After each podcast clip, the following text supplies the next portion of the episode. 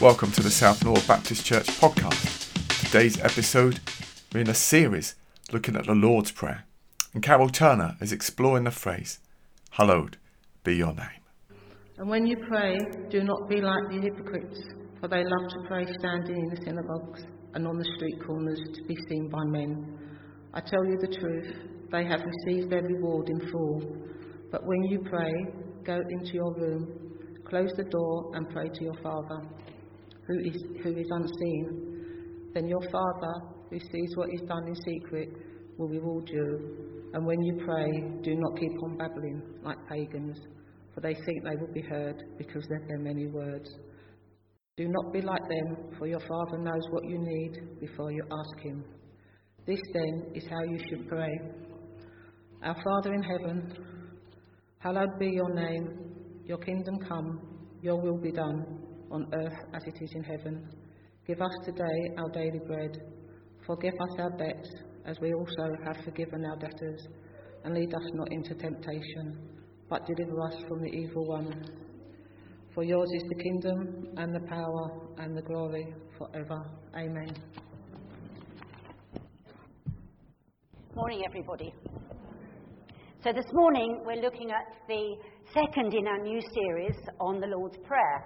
And this is the prayer, as we heard last week, that Jesus taught during his teaching on prayer in what we know as the Sermon on the Mount. And we also have a shorter version in Luke when the disciples actually asked Jesus to teach them how to pray.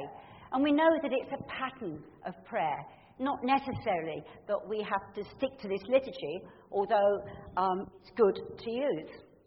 And last week, I didn't know that Seidel was going to be here, so I hope I quote you correctly, Seidel. Um, preached on Our Father in Heaven. And today we're thinking about the second phrase, Hallowed be your name. Now, this is the first time I've ever prepared a sermon on four words, and it wasn't easy. But actually, I was really encouraged this morning because in someone's prayer before the service, and in what Pete said um, in, in the focus this morning, it sort of was a real encouragement that I'd got the right things to say, so thank God for that. So I'm going to be opening some of these words out, there are only four, and I've got three questions. And the first one, thank you, is what's in a name? Now, many of you know that I'm a midwife. I've worked in a number of countries, and in most of those countries, parents don't prepare a name before their baby is born. Often not till a week or 10 days afterwards, because it's considered to be unlucky. But here in the UK, in our country, most parents, almost as soon as they know they're having a baby, will start getting one of many books out of the library or buy one from the shop with thousands of names of, of babies and what they mean. So when a baby is born in hospital, the midwife will write a cot card to be attached to the cot. Well, I suppose that still goes on. Um, and it identifies that baby in that cot. So the cot card will have its name and its date of birth and its weight um, and its hospital number, which will match the hospital number that the baby wears. And if the parents haven't decided on a first name, then it will be baby surname, baby Smith or baby Turner or baby whatever. Now, one of the strangest responses, so one of the first questions we'll ask the parents after the birth is, have you decided on a name for your baby? And one of the strangest responses I ever had here in the UK was a young couple having had their first baby, and this guy pulled a piece of paper out of his pocket. This is a true story. And, uh, and he gave it to me. So I looked at this name, and I happened to recognize it as an Irish name. And they're often spelt quite strangely to us. So I said, Oh, you've got Irish blood in you? No. Okay, um, do you know what it means? No. Do you know how to pronounce it? No. So, why have you chosen this particular name? Well, we like the look of it. we like the look of it, wow. Fortunately, I'd met this name before, so I could, I could pronounce it and I could spell it. I still don't know what it means. But that's amazing, and sometimes when well known people in the media have babies, we hear about their names. Some of them seem quite strange to us, don't they? So, what's in a name? Well, it's a word or words by which we're known. It's our identity. It's used on forms, on cards, to identify that we're the, hold, the holder or the owner or whatever. And it distinguishes us from other people. Now, I'm a bit different because you know I'm an identical twin, and when we were young, nobody could tell the difference. And so I grew up actually responding to two names, Carol and Valerie. And I still do sometimes. And our name is something important to us. Now, here in our church, we have four Carols. We're all completely different people. And me, being a Carol, is very different from the other three Carols we have. My name is who I am. So there's a lot in a name. It can be our identity, it can be our reputation. You may have seen on the television in the last couple of days that Cliff Richard's suing the BBC. Why? Because he says they've ruined his good name. They've tarnished his reputation. We can also use it in some form of substitution. Say I'm going to an important meeting tomorrow, but I'm really ill and I have to send someone else. And they'll say, um, I haven't been invited, but I've come in Carol Turner's name because she's not able to be here. Then, secondly, whose name are we talking about here? Now, last week, Seidel opened with Our Father. And he told us that Jesus often used these words when he was talking to or with his Father. And this is recorded in the Gospels. And so when Jesus taught his disciples to pray, Our Father, it was a privilege given only to those who follow Jesus. But Father is a title. And in saying in heaven, we get a big clue as to who this is. We're praying and we're talking to God. That your name is God's name. And when we say, Hallowed or Holy be your name, we are praying that God's name be made holy. Now, Muslims have 99 names for God. Does God have 99 names? No. They're titles. They include merciful, forgiving, powerful, righteous. But they're not God's names. They describe his attributes. And we too, as Christians in the Bible, we have many titles for God. And they describe his attributes, but they're not his name. And for example, Abraham called God his provider and the everlasting God. Jeremiah called him the Lord our righteousness. Daniel called him the Ancient of Days. And David, especially in the Psalms, has many, including, he says, my rock, my deliverer, my fortress, my dwelling place, my refuge. So many. But their titles, their descriptions of who God is, they're not his name. And God has only one name. And we have to go back to the Old Testament, to the book of Exodus, and the story of Moses to discover what it is. And in Exodus chapter 3, we get the well known story of the burning bush. And Moses is told to take his shoes off because he's before God, he's on holy ground. So, presumably, he's bending down, or he's kneeling, or he's bowing before God. And God is telling him that he has to go back to Egypt and he has to bring his people out into freedom. And Moses has lots of excuses as to why he shouldn't be the one who does that. And one of the things he says to God was, But if I tell the people that God has sent me, and they say, Who is his, what is his name? What shall I say? And it isn't such a silly question as it sounds, because in Egypt there were many, many gods, and they all had different names. And what did God say? God replied, I am the one who always is. Just tell them, I am has sent me to you. Tell them, the Lord, the God of your ancestors, Abraham and Isaac and Jacob, has sent me to you, and this will be my name through all generations. And the Hebrew word, I'm told, for this, for this name is Yahweh, although without any vowels, but we say vowels so we can pronounce it. Or as we use it in our Bibles today, Jehovah. And often this is Lord, written in capital letters to tell us that. And linguists and theologians have written books galore about this one holy name of God. And we don't need to go into that. We just need to know that this is the one name of God. Now, most of our names have meanings, and we know what that meaning is. And I needed to look up mine again, and there were actually several meanings online. But I know which one mine is, because I know why I was called Carol. So mine means a joyful song, for example, a carol, because I was born unexpectedly at Christmas, and I, they didn't have a name prepared for me, so they called me a Christmas carol. So I know what my name is, and I know why I was called that. But what does God's name mean? Well, in the Hebrew, again I'm told, it's the present tense for I am. And literally translated, it could mean one who is, one who causes to be, or I will be what I will be. So, what's in God's name? It, it encapsulates all that He is. As He told Moses, He's the God who was worshipped by earlier generations and would be worshipped by generations to come, the unchanging one. And in the ancient world, in Old Testament times, a person's name was much more than just a label. As in many tribes in Africa today, if you tell someone what your name is, they will recognize which tribe you come from.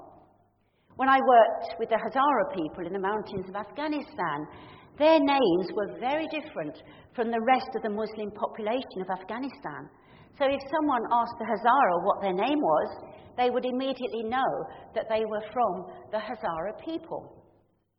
By telling Moses his name, God was revealing to him his identity and his nature. And through his name, he was telling his people that because of his love for them, he was going to be active on their behalf. That as he'd done in the past, he was going to do now, and he would continue to do in the future. There are these words at the end of Exodus chapter 2 Years passed, and the king of Egypt died. But the Israelites still groaned beneath their burden of slavery. They cried out for help, and their pleas for deliverance rose up to God. God heard their cries, and he remembered his covenant promise to Abraham, Isaac, and Jacob, and he looked down on the Israelites, and he felt a deep concern for their welfare. And straight after this was when God told Moses his plan for saving his people. And the name Jehovah was a bit more than the Hebrew word, verb I am. It actually meant that he was actively present with his people. To know God by name is a great revelation and privilege. But that name in itself is also a warning that God remains. And though we call him our Father, we need to remember that when we come before him. God spoke to Moses and then through Moses to his people, allowing them to know his holy, unchanging name. From Adam to Abraham to Moses to the prophets to the New Testament and to us, God has one name, and he and itself are unchanging. And then, thirdly, what does being holy mean? I looked up in my dictionary and in my thesaurus the word hallowed, and got holy, amongst other words. And then I looked up holy, and I got hallowed. So the words are interchangeable. In John, we read of Jesus praying to his Holy Father. In Acts, we read of the early Christians praying about your holy servant Jesus. And the third person of the Trinity is the Holy Spirit. And Peter writes to the early church, to the Christians, and he tells them they must be holy. But God's holiness is his moral perfection. He's completely separate from sin and from evil. His character is completely different. Moses said later in Exodus, Who is like you, O Lord, among the gods? Who is like you, majestic in holiness, awesome in deeds?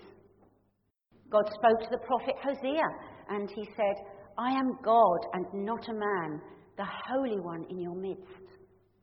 And John the Apostle wrote in Revelation, and the four living creatures never cease to say, Holy, holy, holy is the Lord God Almighty, who was and is and is to come. So when we pray to God our Father and we're saying, May your name be holy, we are recognizing his holiness. And one writer also said that we're asking him to help us and all people to recognize him as God and to grow in holiness ourselves. And another writer said, By our lives we are to make God's name holy. I thought that was an amazing statement and a real challenge to us. By our lives we are to make God's name holy. But let me go back to what Peter said to those early Christians in his letter. He said, As you, as he who called you is holy, you also must be holy in all your conduct, since it is written, You shall be holy, for I am holy. And now it may seem as if I'm going to be digressing from the Lord's Prayer. But if the authors I've quoted are right, and Peter's right, then I'm not. But first, I want to ask you a question. And this isn't a rhetorical question, I want some answers. Pete has a microphone. And the question is what do you think that living a holy life as a Christian means? What do you think that being a Christian and living a holy life means? Stick your hands up. If you don't answer, you're giving me a blank canvas. Anybody? Trying to be as much like Jesus as we can. Thank you.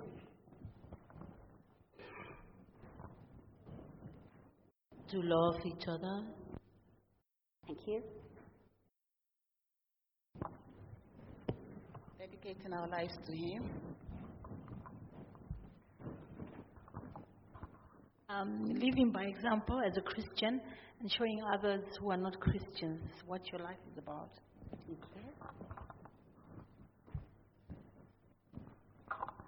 Live by the Ten Commandments. I think it's about being honest about who we are. I think we have to acknowledge to God that in and of ourselves we're incapable of basically doing the right thing. And at the end of the day, it's faith and trust in Jesus. Thank you. Trying to live the fruit of the Spirit. Okay. I have two more. To pray to God on a daily basis every day and praise God. Praise God. Thank you.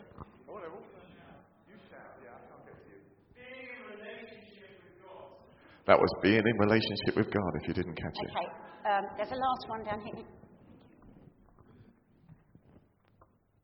to obey his commandments. By obeying his commandments, you will lead a faithful and righteousness life. Thank you. Thank you. Glad I got some answers. Okay, now, for those of you who know me reasonably well, you'll know that most of my favourite books in the Bible are in the Old Testament Leviticus, Deuteronomy, and the Minor Prophets. And I think that these are so relevant to our world today, in our world today. God commanded his people in the Old Testament to be a holy people when he brought them out of Egypt. And why? So that they would be witnesses to him, a holy God, to the nations round about them who were anything but holy. And this call to God's people to be holy has never been revoked. And as it was the primary call of God's people then in the Old Testament and in the New Testament, so it is today. And that's so necessary in a culture we live in that's further away from God than ever. And holiness for the Christian isn't some astra- abstract, nebulous thing that's unreachable. Derek Tidball, writing on Leviticus chapter 19, says, Holiness is a quality that can be and must be translated into practical daily living and measured by what can be seen on earth. And I would add, by what can be seen on earth. How? In our lives as believers. Now, the book of Leviticus has a lot to say about holiness in the life of God's people, particularly when they were travelling in the wilderness. And many of the laws we read in that book are for those people in that situation. They're not particularly for us. But there are laws in that book that are relevant for us today. And chapter 19 particularly includes some of those and helps us to see how, as Christians, we should be living in a non Christian culture. Holiness makes us behave differently in a practical way. And that chapter starts by God saying to Moses, or commanding Moses, say to the whole community of Israel, not just to the priests, not just to the leaders, but the whole community, everybody. You must be holy because I, the Lord your God, am holy. The very words that Peter quoted to those Christians in the New Testament church. And actually, that Jesus told his disciples at the end of Matthew chapter 5. He said to them, You are to be holy or perfect, even as your Father in heaven is holy or perfect. Now, as a younger Christian, I used to think that we could only be Christian when we got to uh, we could only be holy when we got to heaven. There was no way that we could be holy down here on earth. But God doesn't command us to be anything that is not possible. So when He says, Be holy as I am holy, it must be possible. But how do I, how do you reach that standard? Well, God expects, as has been said, that this holiness should permeate every part of our lives, not just Sunday morning, not just contact groups, prayer meetings, or any church activity. Our quality of behaviour as God's children must be utterly different from the standards of the world around us. Not sometimes, but all the time. So, here in Leviticus chapter 19, we have all the Ten Commandments written, repeated, plus many other things that were to set God's people apart, making them holy. Now, I put some of these into my own words, but when you go home, sometime during this week, read Leviticus chapter 19, and you'll see that they are all there. Check me out. What does it say? Provide for the marginalised. Pay your employees on time. Respect the disabled. Stand up for justice. Avoid any form of magic or witchcraft. Respect the elderly. Welcome the immigrant. Trade fairly. And we are given some whys and hows. Are these relevant to us today in our 21st century? They most certainly are. Let me repeat those two quotes I said earlier. By our lives, we are to make God's name holy, and holiness for the Christian is a quality that can and must be translated into practical, everyday living and can be measured by what is seen on earth. So, to close, may your name be made holy. God's name is holy because He is holy. And last week we looked at our Father, but Seidel's third point was that the greatness and sovereignty of God must still be respected. And to call God holy, I think, is one way of doing that. Though God can be known to us in a direct and personal way through Jesus, and we call him our Father, he is still a holy and a sovereign God to be approached and treated with due reverence.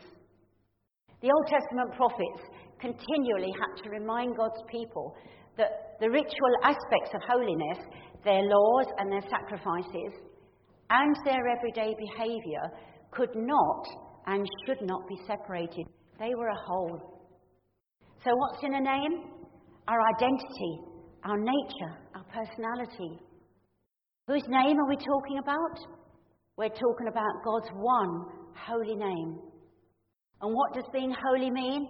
It means us, His people, living lives that honour and witness to our holy God. Amen.